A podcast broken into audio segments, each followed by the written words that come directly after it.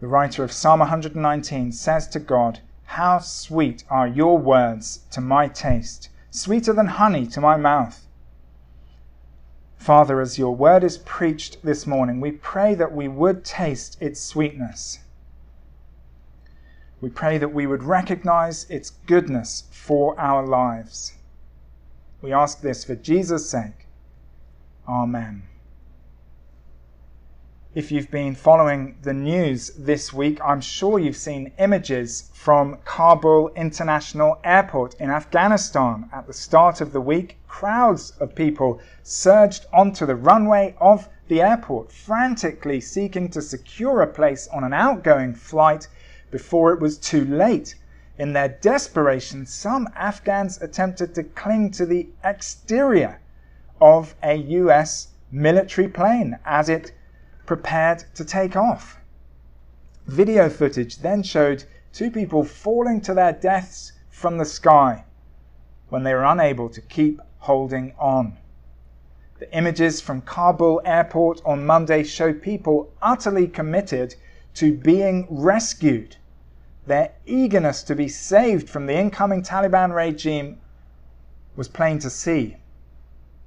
What's still unclear is how committed the Western allies will be to saving those Afghans. It's possible the Western powers will successfully evacuate thousands of eligible Afghans. But at this point in time, that's where the uncertainty lies. Those who want to be rescued are wholeheartedly committed to that plan, while the commitment of the West to rescuing them is in question.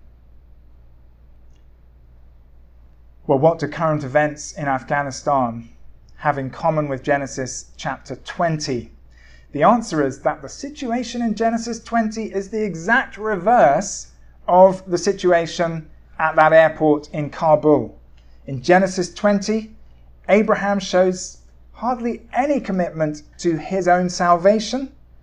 He puts his salvation at risk. Meanwhile, God, the rescuer, is unswervingly committed to saving Abraham.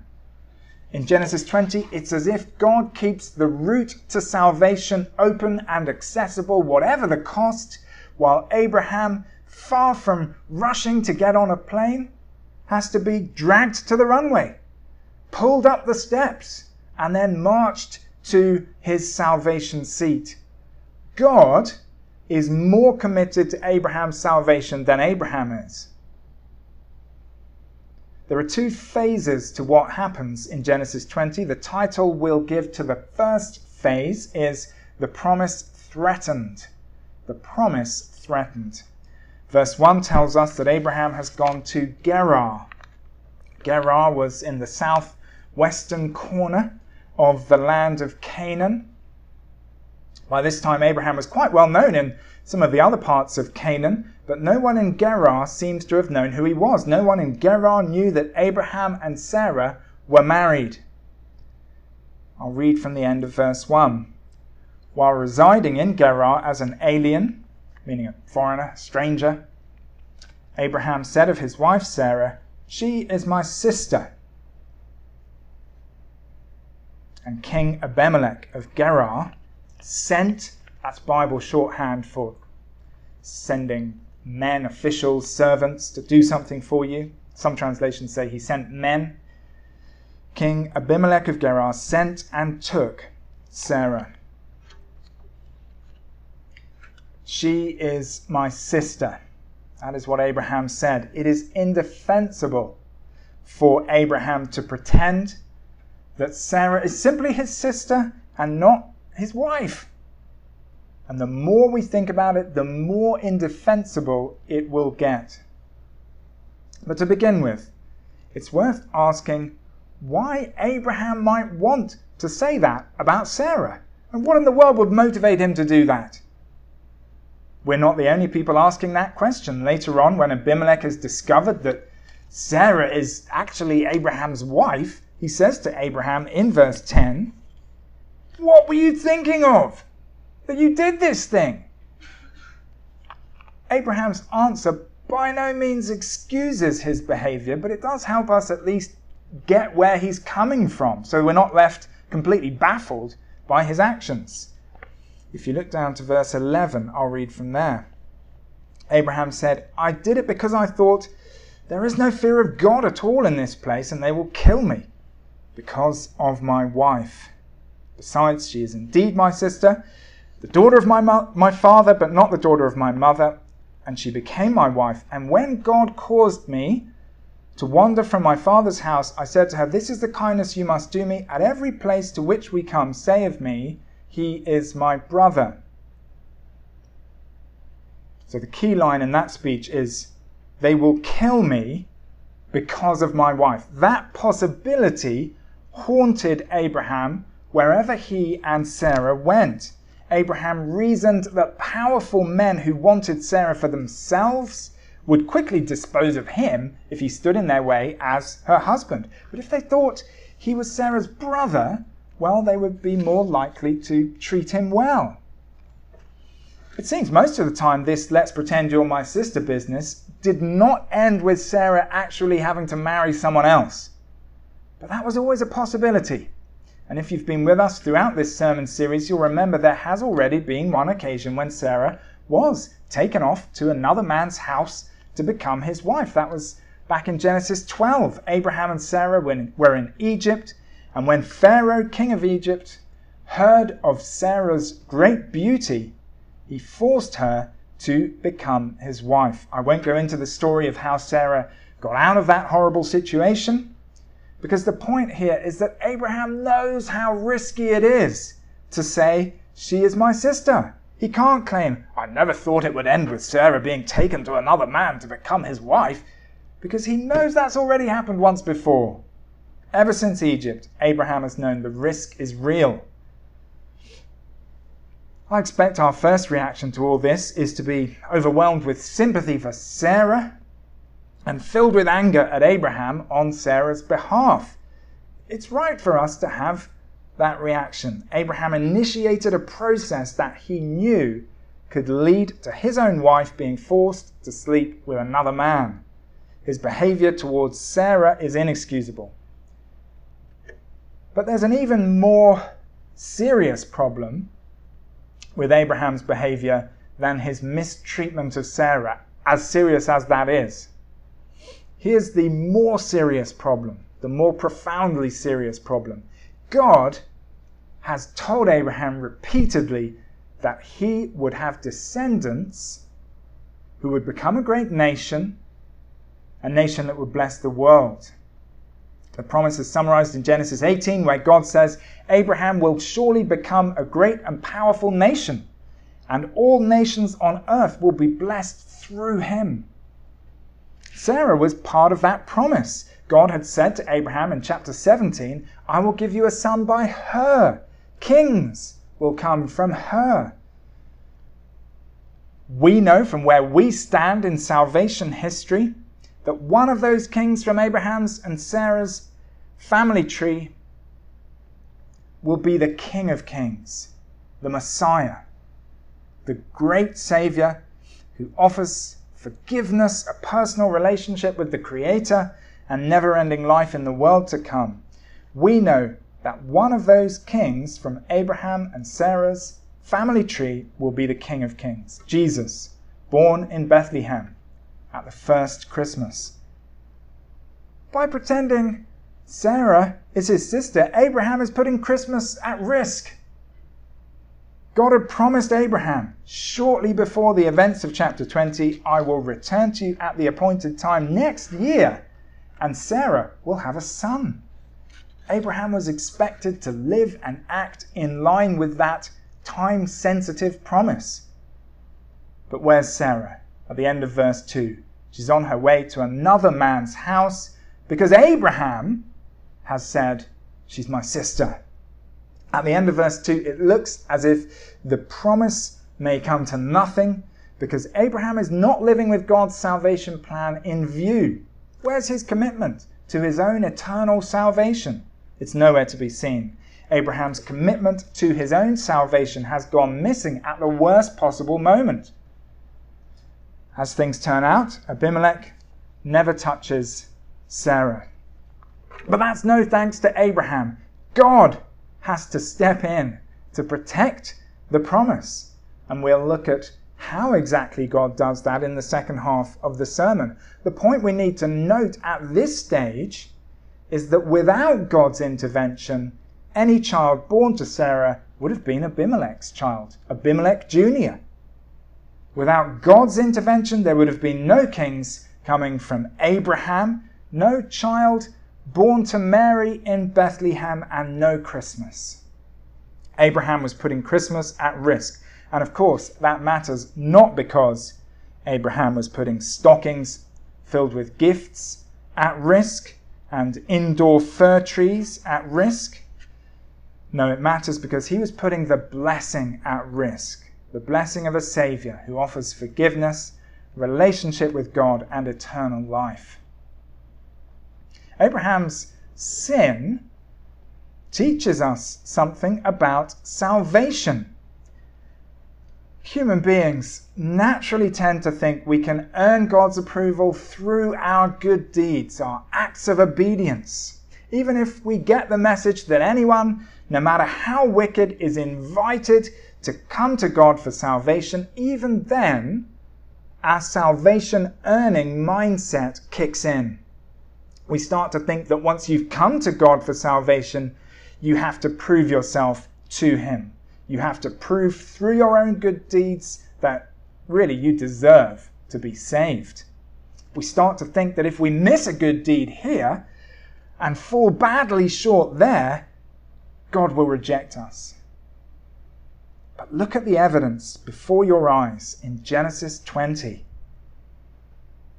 If human beings have to earn our salvation, then Abraham is doing a disastrous job of that because here in chapter 20, he's committing a sin he's already committed before, a sin that has already got him and his wife into terrible trouble in the past, and this time the sin is even worse because the year has finally come when Sarah will give birth to his son, and Abraham is putting it all at risk. Genesis 20 brings to life words we heard in our first Bible reading. The scripture declares that the whole world is a prisoner of sin. So that what was promised, being given through faith in Jesus Christ, might be given to those who believe. Abraham by nature is a prisoner of sin we see it so clearly here in Genesis 20. His deeds show a lack of commitment to his own salvation. Part of the proof that Abraham does not receive salvation as a reward for his good deeds is the lack of good deeds in his life at this critical moment. It's time for us to move on to the next phase of the story, the promise protected. The promise protected. Let's look down, please, to verse 3. But God, very reassuring two words. But God. But God came to Abimelech in a dream by night and said to him, You are about to die because of the woman whom you have taken, for she is a married woman. Now Abimelech had not approached her so he said, Lord, will you destroy an innocent people? Did he not himself say to me, She is my sister? And she herself said, He is my brother. I did this in the integrity of my heart and the innocence of my hands. Then God said to him in the dream, Yes, I know that you did this in the integrity of your heart. Furthermore, it was I who kept you from sinning against me, therefore I did not let you touch her. Now then, return the man's wife, for he is a prophet, and he will pray for you, and you shall live. But if you do not restore her, know that you shall surely die, you and all that are yours. So Abimelech rose early in the morning and called all his servants and told them all these things. And the men were very much afraid. God had promised Abraham and Sarah a son within that same year. And as we've seen throughout the whole of the Abraham narrative, everything hangs on that promise because that son will be the first in a family line leading to Jesus. Now, when you look at verses 3 through 8, those verses I've just read, who does all the legwork to protect the promise? It's God. In verse 3, he comes to Abimelech in a dream by night, threatens Abimelech with death because of Sarah, because Abimelech has taken Sarah, a married woman, to be his wife. At the end of the dream, God extends that threat of death beyond Abimelech to all that are yours. Abimelech's kingdom will be destroyed unless he restores Sarah to Abraham. And God was at work even before that dream. God says in verse 6 that he himself had kept Abimelech from sinning. He says he himself had stopped Abimelech from touching Sarah. God doesn't explain how he did that there in verse 6. But if you look down to verse 17, you can see that Abimelech needs healing. So perhaps that's how God stopped Abimelech from touching Sarah. He afflicted Abimelech with some kind of illness or pain. So as soon as Abraham endangered the promise, God went to work to protect the promise. Putting Abimelech on the injured list so he wouldn't go near Sarah, and then giving Abimelech instructions through that frightening dream. While Abraham is neglecting the promise, God is protecting it. Information contained in the Bible is known as revelation. That's the theological term for it. Revelation. It's the information God has revealed for our benefit. A big part of revelation is God revealing who He is, what His character is like, so that we can know Him better.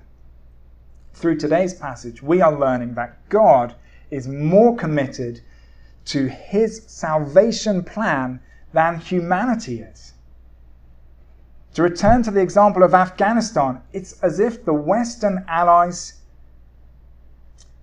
had been going out into Kabul, knocking on the doors of eligible Afghans, waking them up from their sleep, and driving them to the airport to make sure they get to the military transport planes. The reality in Afghanistan seems far from that right now, but that's God's approach to salvation. While humanity, represented by Abraham, is neglecting salvation, God is protecting his salvation plan. Here in Genesis 20, we see how necessary it was for God to say, back in Genesis 12, to Abraham, I will bless those who bless you, and whoever curses you, I will curse. God knew that Abraham wouldn't be in a bubble insulated from any interaction with the outside world. And so Abraham would need protecting. That's why God had to pledge in advance in Genesis 12 that he would bless the people who blessed Abraham and curse whoever curses him. And in today's passage, we see the cursing side of that pledge in action. According to verses 17 and 18, not only Abimelech, but also his whole household are cursed because Abraham's wife has been taken from him. Verse 17 says that Abimelech and his wife and his female slaves all need to be healed. Verse 18 says, For the Lord had closed fast all the wombs of the house of Abimelech because of Sarah, Abraham's wife. All of this is necessary to protect Abraham and the salvation plan associated with him. But it wouldn't surprise me if you're feeling rather uneasy about God's methods you might be thinking it's unjust for Abraham to get this kind of VIP salvation treatment at the expense of other people. The more we dig into the details, the more unjust the VIP treatment appears to be. King Abimelech himself points out to God that he truly thought Sarah was Abraham's sister just as he'd been told by both of them. Abimelech says to God, I did this in the integrity of my heart and the innocence of my hands. And God replies in verse 6, Yes, I know. So Abimelech is innocent, Abraham is at fault. When Abraham's deceitfulness has been exposed, even then, Abraham doesn't really eat humble pie as he should. In verse 11, he rudely reveals his first impression of Abimelech's kingdom. He says, There is no fear of God at all in this place. Yet he doesn't then acknowledge how wrong he was to think that in light of the exemplary fear of God displayed not only by Abimelech, but also by his people, as seen at the end of verse 8. The men were very much afraid. That's because of what God has said. Then it gets worse in verse 12 because Abraham tries to hide behind the fact that Sarah is his half sister. So what? That doesn't take away the much more relevant fact that Sarah is also his wife. They've been married for decades. In verse 13, Abraham has a go at shifting the blame onto God. He says, When God caused me to wander from my father's house, as if God is the source of all this trouble instead of him, Abraham. Abraham's words there in verse 13 echo Adam's outrageous blame shifting in Genesis 3 when he says to God, The woman you put here with me, she gave me some fruit from the tree and I ate it. From every angle, Abimelech behaves more uprightly and blamelessly than Abraham. It makes us feel uneasy about God's methods this blessing those who bless unworthy Abraham and cursing those who curse unworthy Abraham, even when they are acting more justly than him. Well, as we consider what seems unjust in this passage, it is important for us to isolate the real problem. The real problem isn't humanity being cursed by God the real problem if we're thinking about justice. Let's not forget that quote from our first Bible reading The whole world is a prisoner of sin. Sin is rebellion against God. When we go our way instead of God's way, which all of us are guilty of doing, we deserve God's righteous punishment, his just punishment. Earlier in Genesis, all the world, apart from Noah and his family, deservedly perished in the flood because of the wickedness of their hearts. So, the real problem in terms of justice in Genesis 20 isn't humanity being cursed by God, it is what we deserve. Instead, the real problem is this how can God give any sinful human the VIP salvation treatment he gives to Abraham. How can God treat undeserving Abraham so well while holding on to his divine justice? The Bible leaves that question unanswered until we see Jesus hanging on a cross. Romans 3, verse 25 says that God demonstrated his justice through Jesus' death because, quote, he had left the sins committed beforehand unpunished. Noah, Abraham, Sarah, and all the others given VIP salvation treatment in Old Testament times committed sins. They all committed sins. And those sins have been left unpunished by God. In his justice, God was looking ahead to Jesus' death as the sacrifice of atonement where all those sins committed beforehand would be punished. So God is not unjust when he deals generously with Abraham, blessing those who bless him, cursing those who curse him. God's not unjust to be gracious to Abraham because God knows his own crucified son would receive the cursing Abraham deserved so that Abraham could justly be blessed. In verse 15, Abraham is given a foretaste of the blessing he will ultimately receive. Abimelech says to him in verse 15, My land is before you. Settle where it pleases you. This is happening, let's remember, in Canaan.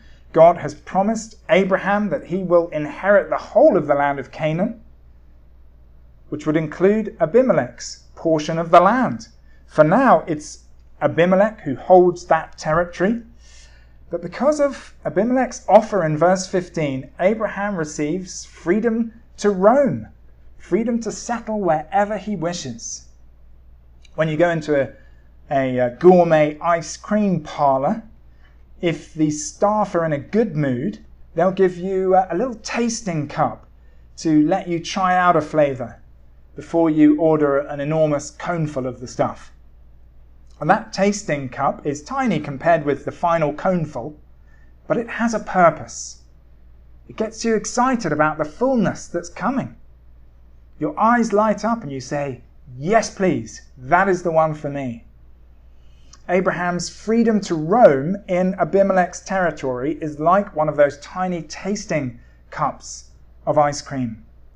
Hardly anything compared with what's coming eternal life with God in a wonderfully renovated version of Canaan.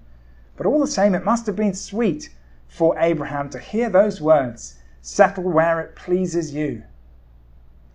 It must have been a welcome foretaste of the much better settling still to come once again we find ourselves marveling, don't we, at God's goodness to undeserving Abraham. His generosity is based upon Jesus, that cursed sacrificial victim who would hang on a cross many centuries later.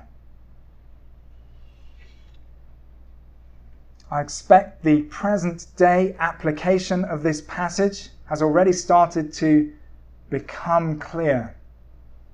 God was more committed to Abraham's salvation than Abraham was himself, and the same is true for you if you're trusting in Jesus. God is more committed to your salvation than you are. Through the undeserved gift of His crucified and risen Son, God has provided you with a salvation you could never have earned through the gift of His Spirit, God keeps renewing your desire to live for Him, drawing you back to church Sunday by Sunday, prompting you to pray, stirring you to repentance and obedience by His power. If you're trusting in Jesus, God is more committed to your salvation than you are. And if you're not trusting in Jesus, come to Him without delay so that you can place your salvation in His care, His committed care. There are two wrong ways to respond to this truth. The first is inattentiveness. We mustn't tell ourselves, you know, there's no need to pay attention to God's salvation instructions. He's on the job. I'll just leave it all to him. Oh no. Last week, we heard Jesus' warning to his disciples remember Lot's wife. She ignored God's salvation instructions, and in doing so, she revealed her lack of faith. If God has given you faith in Jesus, you can be sure He will keep you believing. There is assurance in the Christian life. God is more committed to your salvation than you are. He will keep you believing. But along the way, He'll use warnings like Lot's wife to keep you believing. So God's commitment to your salvation mustn't lead to inattentiveness. And it also shouldn't lead to immorality. We saw earlier how rotten Abraham's conduct is in this passage. His behavior is harmful and shameful. Abraham's actions in Genesis 20 should make us eager to avoid the same pitfalls that he gets into. God's people should not speak deceitfully, hiding behind a half truth while leaving a much more important truth unsaid. God's people should be world champions at eating humble pie when we've done wrong. instead of trying to shift the blame onto others. Well, if inattentiveness and immorality are wrong ways to respond to Genesis 20, this message that God is more committed to your salvation than you are, what's the right way to respond to Genesis 20? Psalm 103 guides us. In the middle of the psalm, Abraham's descendant King David says of God, He does not treat us as our sins deserve. And David finishes Psalm 103 with these words Praise the Lord, O my soul. Praise the Lord, O my soul. Sometimes even saved believers can get it into our heads that we've ruined things with God. But here we see Abraham acted in a way that put God's entire salvation plan at risk, and yet God still kept blessing him because of Jesus. God was more committed to Abraham's salvation than Abraham was, and it's the same with me and with you. God's unceasing commitment to your salvation reveals his love for you. And if you find comfort and joy and peace in God's love for you, this love that leads him to be so committed to your salvation that he sends his own son to his death. If you rejoice in God's love, then praise him. Praise the Lord for his commitment to your salvation. Praise the Lord O my soul. Let's bow our heads and praise Him now.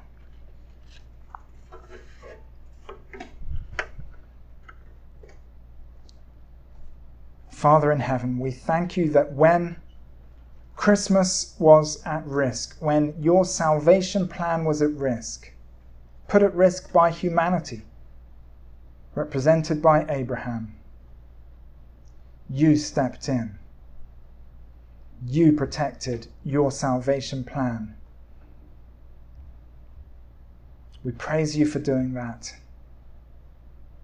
We praise you for sending Jesus to his death on the cross and raising him from the dead, that Abraham's sins and our sins might be justly forgiven because they were punished in Jesus as he died. Father, we pray that you would soften our hearts and open our lips and stir us up so that we praise you as we should for your great love. Amen.